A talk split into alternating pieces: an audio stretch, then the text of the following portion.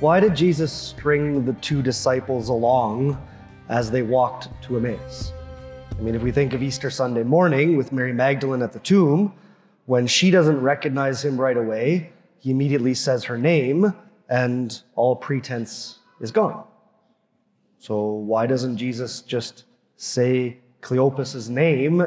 Because it's his disciple that walked with him, that was around during his arrest and his crucifixion. Why didn't he just say his name? Why did he string him along? Well, first, what was happening to these two disciples? When we listen to Cleopas' words to Jesus, when Jesus asks, What happened?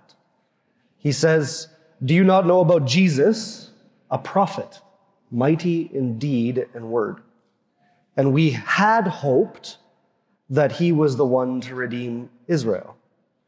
And that women astounded us at visions of angels who said that he was still alive and yet they are on the road to Emmaus, away from the rest of the disciples, away from Jerusalem.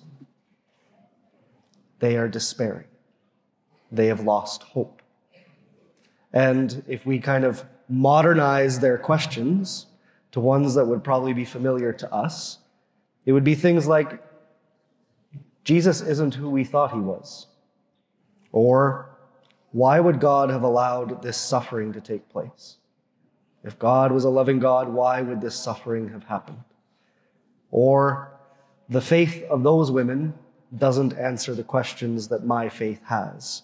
Therefore, I walk away from it. These are questions I'm sure people in your life have articulated to you in conversations about the faith in one way or another. The two disciples are those people who once had what they thought was faith and are now walking away from it. So, what does Jesus do? What's Jesus' response? The first is that he starts from scratch. He starts interpreting for them again all that was said about him in the scriptures. He's already done that. They were his disciples. They journeyed with him. They heard him preach and talk. Think about how many times we hear Jesus talking about the prophecies of the Old Testament and how they're to be fulfilled in him. They've already heard these things before. But he starts again. And then he walks with them as they're going the wrong way. They're going away from where they need to be. And Jesus willingly walks with them in the wrong direction without correcting them. And then he breaks bread with them. He stays with them and shares a meal. And it's then that they finally recognize Jesus in the breaking of the bread. So, I'm now going to attempt to explain something that I don't think I'm capable of explaining, but is important in our understanding of the importance of the resurrection in the Christian faith. Because one thing that we know from all of the resurrection appearances that we hear about in the gospel is that when people, when Jesus' disciples encounter him risen from the dead, it radically changes their life. Right? That they have witnessed his miracles, they have heard his preaching, and yet all but a few abandoned Jesus when they encountered the cross. So all of the miracles that they saw, all of the teachings that they received were not enough for true Christian hope and faith. Something was still missing. There was something in the resurrection of Jesus that they needed. Because otherwise, the Pharisees also heard Jesus preach and do miracles, well, saw him do miracles, and that changed nothing in their life. And so those things are not necessarily things that draw out faith from people. What does Jesus do? Think of the resurrection accounts. What is always part of it? His wounds. His wounds are still present in his glory. What does he tell Cleopas as part of his answer as he's interpreting the scriptures? Was it not necessary that the Son of Man should suffer to enter into his glory? that in order for them to receive what they had hoped for, that he would be the Redeemer, the one to redeem Israel, in order to experience the glory, they could not forget the suffering of the cross. That the two have to remain together. Which is why, for us as Christians, when we look to the cross, we see the resurrection. And when we look at Jesus risen from the dead, we see his wounds. Because the two cannot be separated. The paschal mystery that is our Christian life is the suffering, death, and resurrection of Jesus. Why is this important? I'm going to read to you a quote from Father Lorenzo Albacete, who's one of my favorite modern writers, and then I'll try and unpack it for you. This is what he says Authentic suffering is a dialogue, not only with God, but also among humans. To co suffer is to share the question, why? To be a companion and to walk together toward transcendence. The redemption of suffering, as our experience indicates, cannot be found as an ultimate answer to a problem. It can only be an event that transforms the drama of suffering into a drama of love and shows love to be more powerful than its denial. Maybe a more simpler way to try to articulate it. Think of somebody in your life who seems very misguided in the way that they think about something or seems very misguided in the way that they're going about their life. How many times have you told them what they should do differently? Does that do anything? Does it change anything when you tell them what is better for them? No.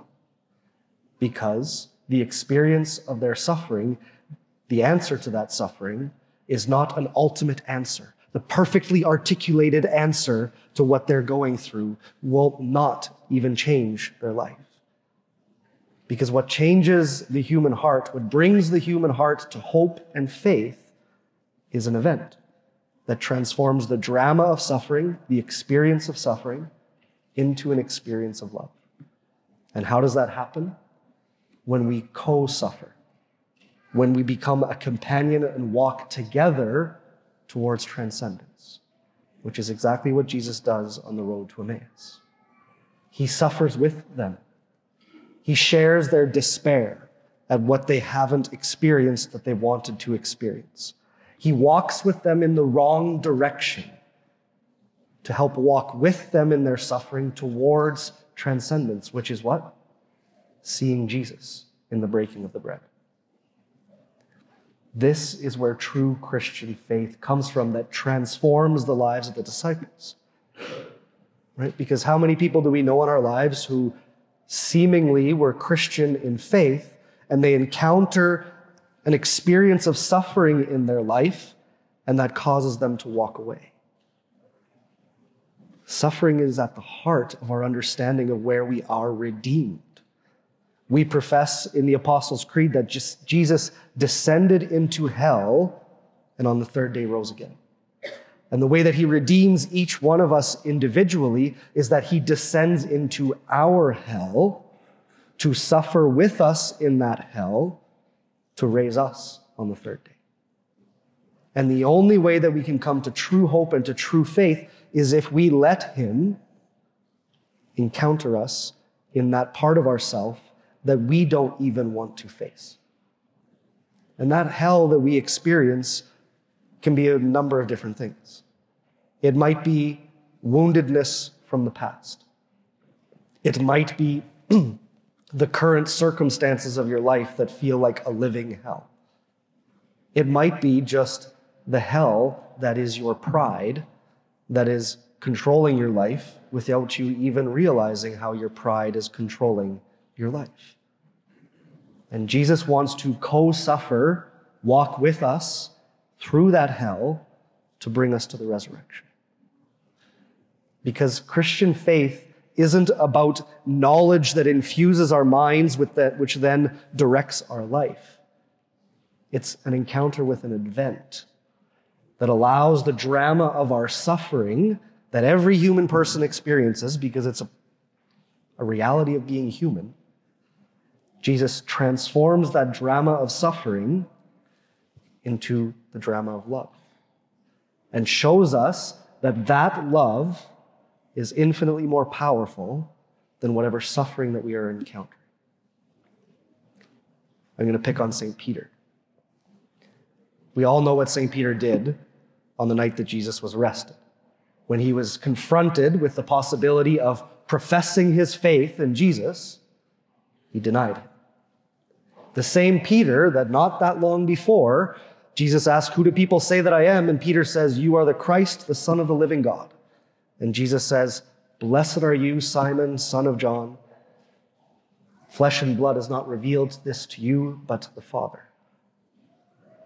He professed supposed faith in Jesus, but when faced with the suffering of Jesus' arrest and possibly facing the same end as Jesus, denies him. He did not have the hope and the faith to walk through that drama of suffering and allow it to be transformed into a drama of love. But we heard in the first reading from Peter on the day of Pentecost, days after Jesus' resurrection. Now he is publicly professing in the streets his belief in Jesus Christ and countering the teaching of the Jews. And we all know how Peter's life ends. He willingly embraces the same death as Jesus and even uh, requests to be crucified upside down because he doesn't find himself worthy to share that same death. Then he has the faith and hope that come from the resurrection. And the truth is that every one of us could warrant a deepening of that faith in the resurrection. And the way that Jesus brings that about for us is by suffering with us in the hell that we are going through. But he requires our permission. He requires that, like the di- disciples on the road to Emmaus, that we say, No, stay. Stay here with us. Come and eat with us. The day is nearly over. Because we like the idea of Jesus was revealed to them in the breaking of the bread, but what would the breaking of the bread reminded them of? The Last Supper. When someone you love dies, the last time that you shared a meal with them is not a time of joy, it's a time of loss. But Jesus transformed that experience of loss for them into hope and faith. And so, in the Easter season, we are invited not to forget Good Friday, but to remember that Good Friday is fulfilled in everything that we celebrate through Easter. And how are we allowing Jesus to come into the midst of what is most broken in us? So that he can draw out from us true Christian faith.